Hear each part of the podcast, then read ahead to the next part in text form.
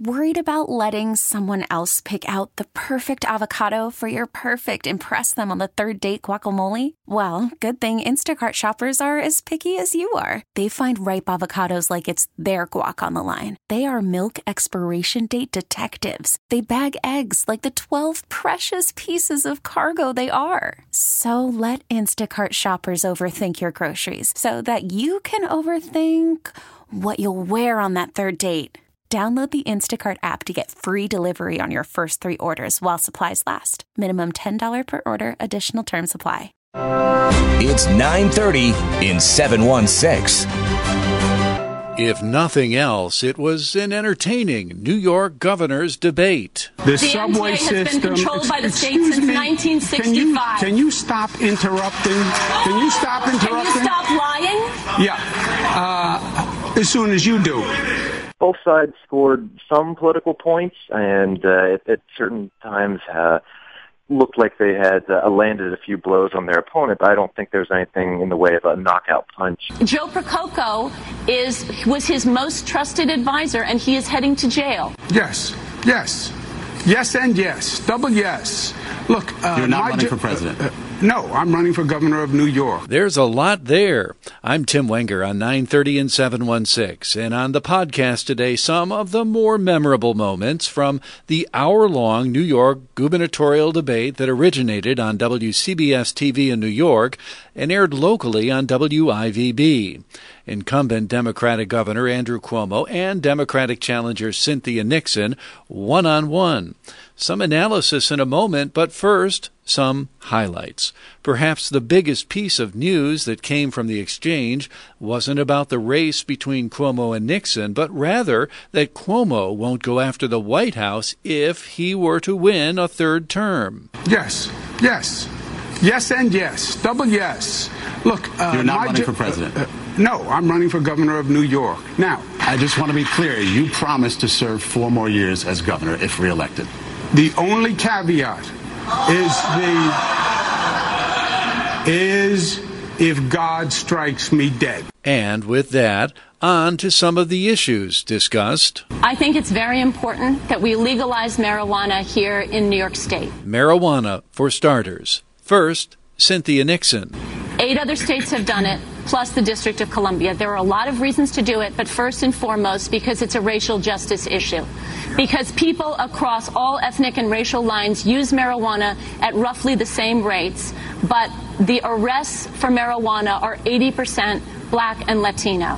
Uh, we need to not only legalize marijuana here, but when it, this multi-billion dollar industry comes to New York, we need to prioritize the individuals and the communities that have been the most harmed by the war on drugs. We need to follow the Oakland model. We need to follow the Massachusetts model and prioritize those communities not only for licenses, but for small business loans and for other supports. And we need to use the tens of millions of dollars that we will have in revenue to invest in those communities that have been targeted in, and and, and, and pay for jobs training and pay for education programs. And, and we need to parole people who are in jail for marijuana arrests, and we need to expunge their records and use some of this tax revenue for them to re-enter. And what I would say is that we're not talking about children smoking marijuana, right? We're talking about adults and we're talking about that effectively marijuana in New York State has been legal for white people for a long time, and it's time to make it legal for everybody else.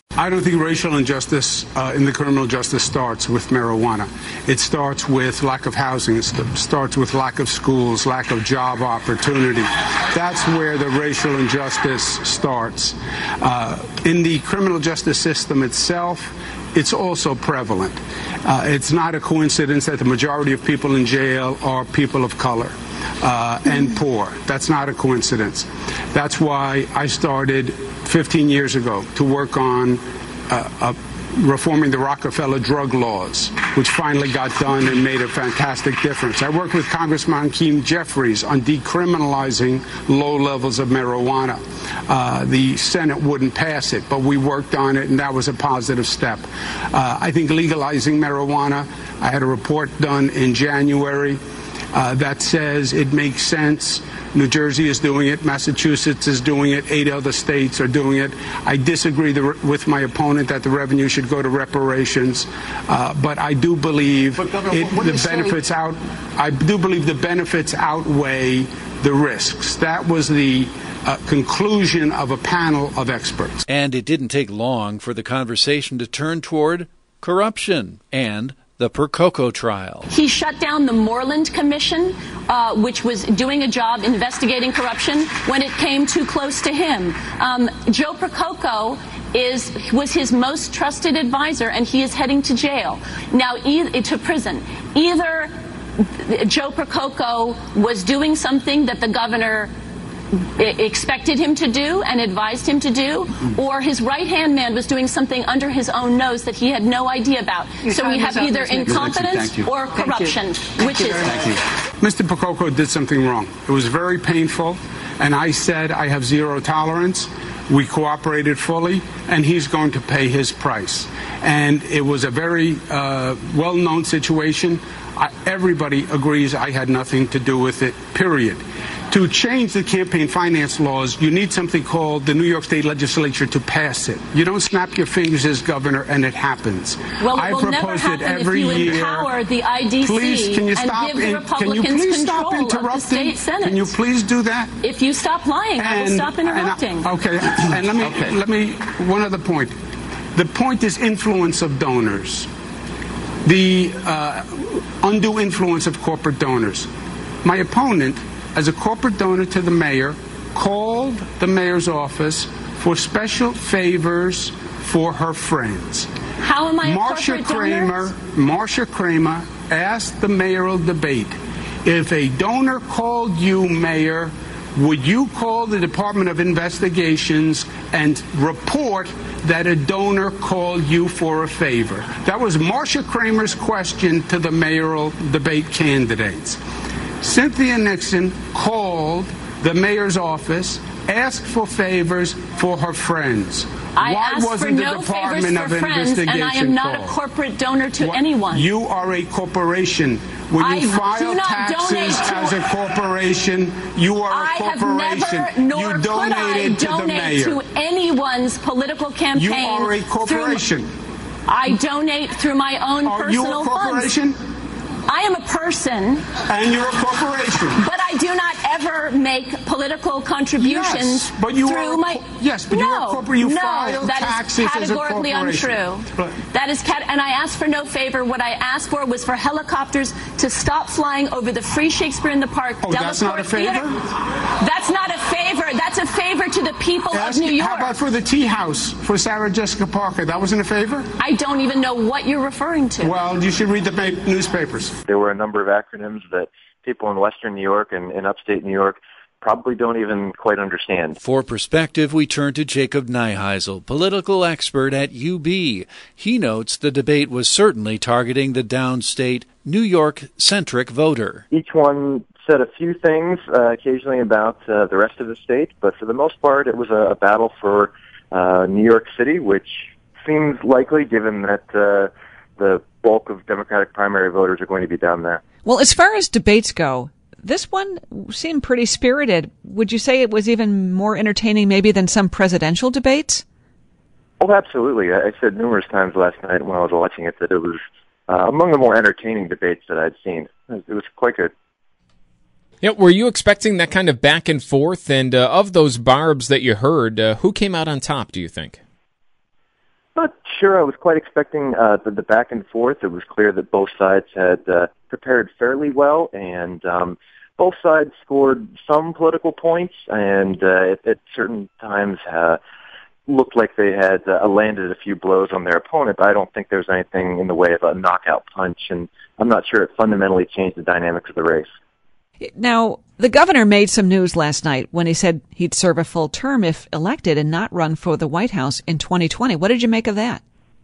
I was a little surprised, frankly. Uh, it would be difficult to uh, walk kind uh, that kind of pledge back um, should he later decide to run for president.